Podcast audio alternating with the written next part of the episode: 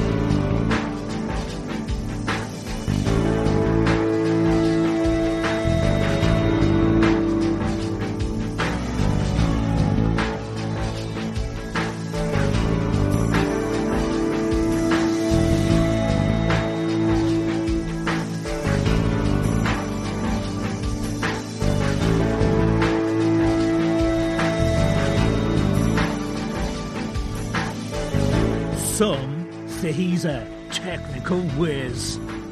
Some say he was born in Cornwall. While some say that he's on a journey. It's The Journey. And here's your host, David Hackett.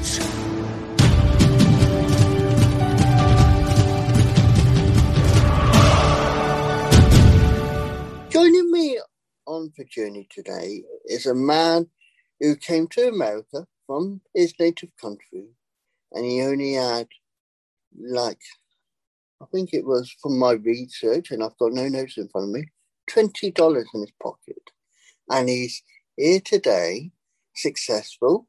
He's in America, successful, and he's going to tell us why he's successful. Welcome to the journey, and that's a good cup actually. Ash, welcome to the journey. Thank you. Thank you so much for for inviting me, David. Really appreciate you, my friend. Thank you. Now, my first question is you're obviously not American, as people can tell and see. You came from India with only $20 in your pocket. Is that all you had at the time? That's all I had at the time. And you came to America with that in your pocket. And what was your first thoughts of when you came to America with only $20 in your pocket? So um, you know, it was difficult, right? So it's never, it's not, uh, it was not easy for sure. Yeah. You know, yeah. The you know, we were scared. We didn't know what to do. All those things.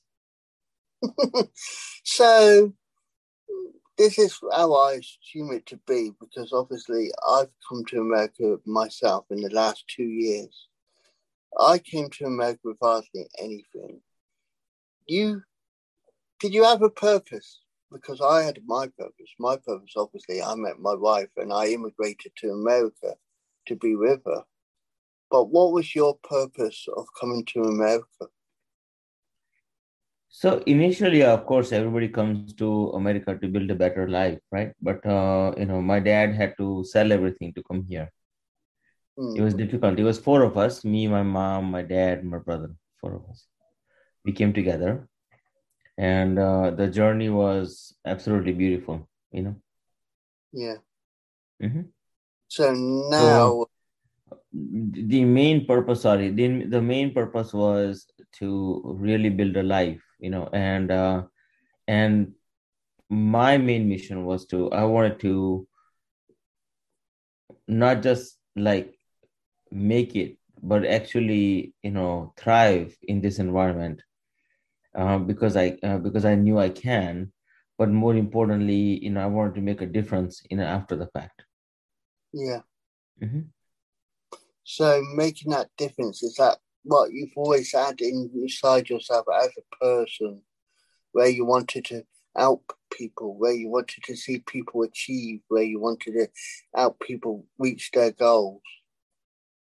Yeah, so I always wanted to reach, you know, uh, my, I mean, so I always believe, David, is that you you cannot um you know um you cannot help somebody if you are if you haven't been helped by uh, yourself you know?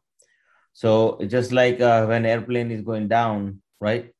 They say that make sure that you uh, you know you um, um, put the mask on first. Yeah. Right? Yeah. I think it's important to learn from that. So your success started would you say pretty much straight away, or did you build from something and then work on that? So it's just like anything else, you know, David, is that when you're looking to climb the success ladder, right, it's never easy.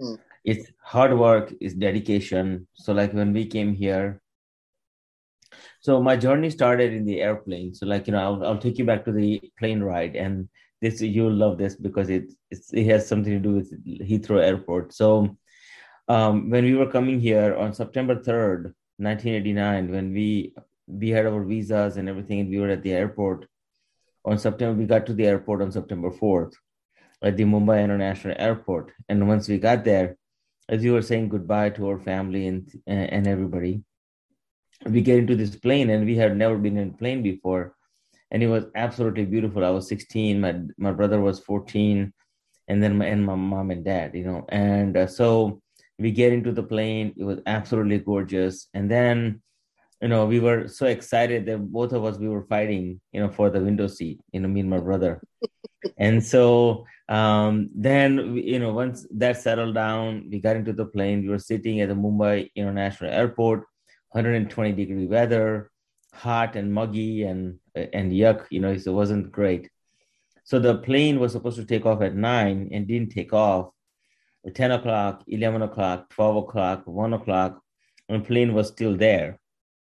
And finally at 1.30 plane takes off. We get to the heathrow airport and at the heathrow airport um, we didn't uh, we were so excited because we had never seen anything such a beautiful place before. So we were so excited. And and and then I had my dad was you know he walked up to the ticket counter. I needed to go to the restroom, so you know I kept on looking for the bathroom because you know I didn't know English, right? So what do I know? And I see this door opening and closing, and people were so happy coming out of there. And I'm like, it must be a nice place to rest in there because it said restroom on it, right? And I kept on um, passing by the door. Finally, Indian person helps me out. I finish my business. I go back uh, out to my dad when I see my dad is struggling and he's saying something to ticket counter person and he she doesn't get it and she's saying something that he doesn't get and it was a very difficult moment. Then an indian lady walks up to us. She explains to us that we have um, what she has been trying to tell us is we have missed our connecting flight. So that you know really was it was a, like a it threw us back right? And and thinking that you know, what are we going to do now? We can't speak English. We're stuck in the middle of the road. We don't know what to do, right? We, we didn't even know how to ask for the vouchers or the tickets or how are we going to make it to the next step, next step. So we, we, um, the lady helps us out, you know, get all that. And we also get a, a hotel for the night. So we go to the hotel and we have never been to a hotel before. So that was also exciting. You know, we come from a, you know, and here, here's my dad. And so so we are like, okay, now what do we do? So then I we I said, okay, no problem. You know, so then we we were hungry. We were like because plain food was bland. You know, it's not like Indian curry and like you know really nice food. It was horrible. So we go to the uh, we went to downstairs to the restaurant, and you know we are vegetarian. So like in uh, 1989 at the London Heathrow Airport, you know being vegetarian, there's two, only two words for that: is good luck, right? You know so because so we couldn't find anything so finally the lady comes over we didn't even know what we were reading in the menu so that same lady ironically comes over helps us out we get a salad a spaghetti and a bread roll So I, I said, you know what, I'm hungry. I have to eat something. I have never had grass before. So I go for the grass, which was salad. So I go for the grass and it was horrible. It was bitter. And then I go for the spaghetti, which was plain noodles, like literally Kung Fu Panda's dad. You know when he when he builds uh, yeah. he has those noodles, those kind of noodles, right? The, he's chow. What is it called? Chow mein noodles or something. Very very plain. And mm-hmm. then um, I go for the bread roll, and bread roll was actually a soup roll, so we couldn't even bite it or nothing.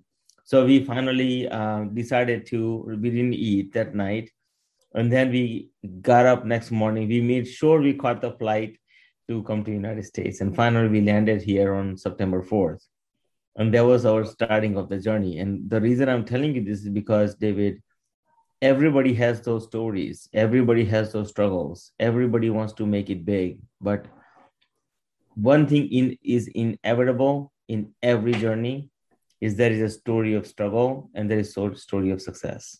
Yeah. Like if I, if I could give anything to your your listeners i would tell them that you know take heart because the most important thing is a journey yeah and I can understand that totally. Like I said, I came to America two years ago. I'd left pretty much everything literally there. I came with one suitcase. I came with one little handbag, you know, carry bag up that you carry on the plane. Mm-hmm, mm-hmm. I had nothing except for what I had in that bag.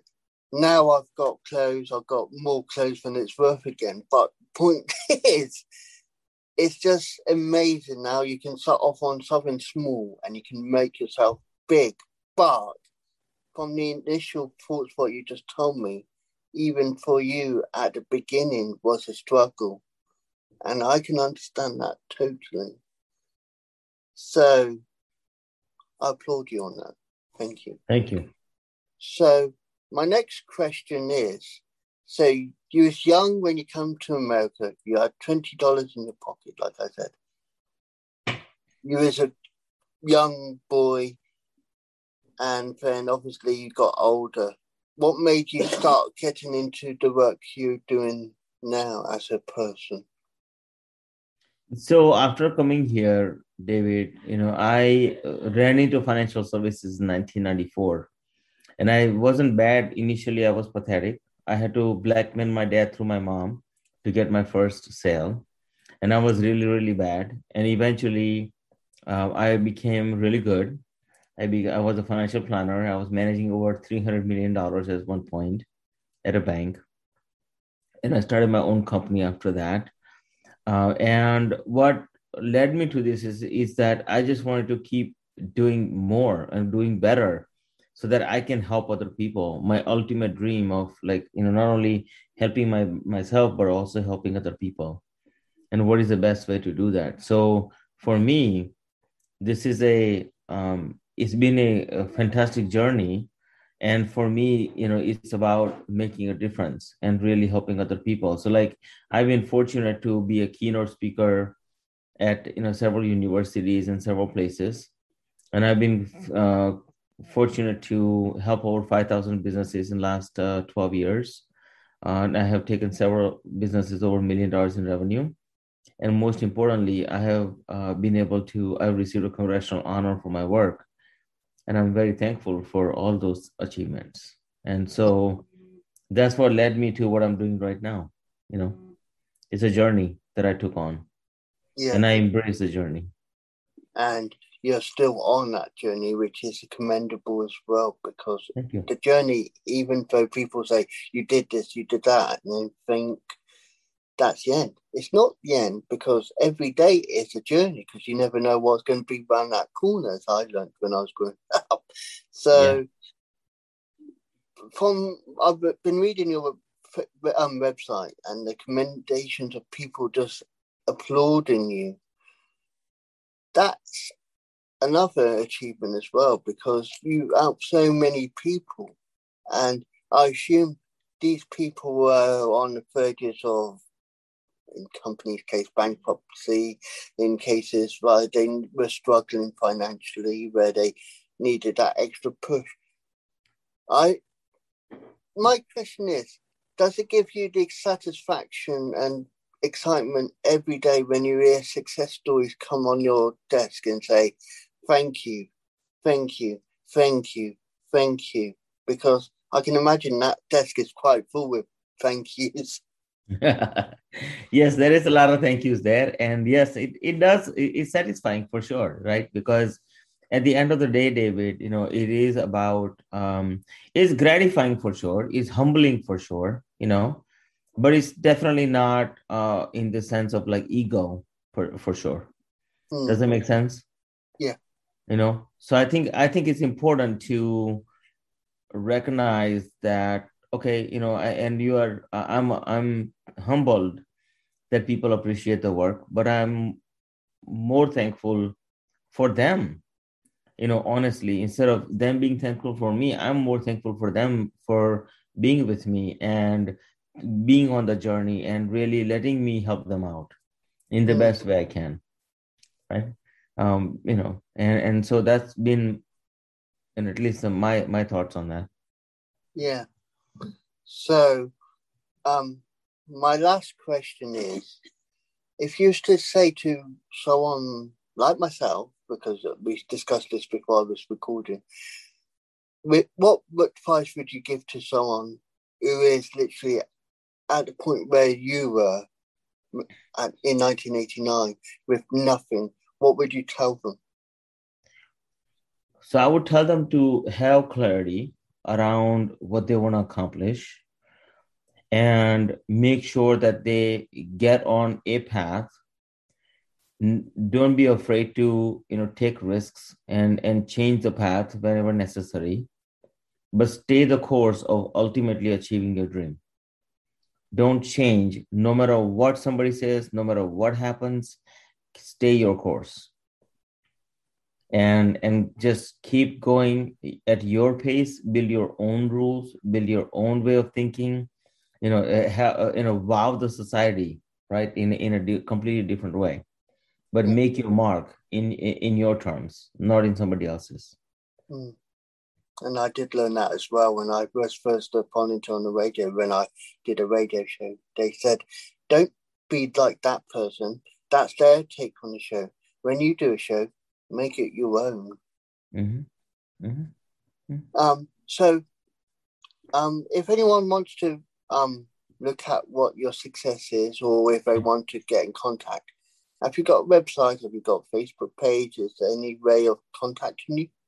Yeah, so they can visit my website. I have two websites. So one is my name, ashshukla.com. So A S H S H U K L A.com or they can go to my business site financialchakras.com so it's financial c h a k r a s dot com financialchakras.com so they can go to either one of the websites. Uh, they can always find me on linkedin and on facebook. If they just google my name ash shukla they'll find me. Okay. Yeah. Ash it's been amazing. I thank you again. Keep thank up with the good work because I know there will be more people in the year, more people next year to be helping. But keep up the good work and thank you for sharing your journey. Thank you so much, David. Really appreciate you. Okay. Thank you. Thank you. That was The Journey, hosted by Wise Words Imaging, hosted by David Hackett, produced by Melissa Hackett. Be sure to like, subscribe, and listen to another journey coming soon.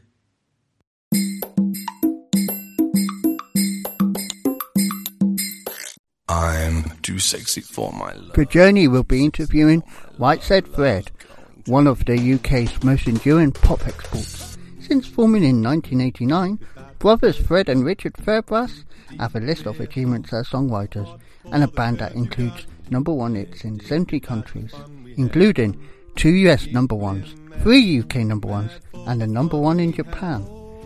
They were also the first band to reach the number one slot in the US with a debut single since the Beatles. Kiss. We'll be talking to Richard and Fred very soon about their new single, Your Inner Light is Love, which is a song about light versus darkness. A Song of Unity it's a feel-good factor optimistic song about the ability of everyone of us to shine a light and give. It is antidote to all the doom and gloom. It is our time to shine. Coming soon to the journey.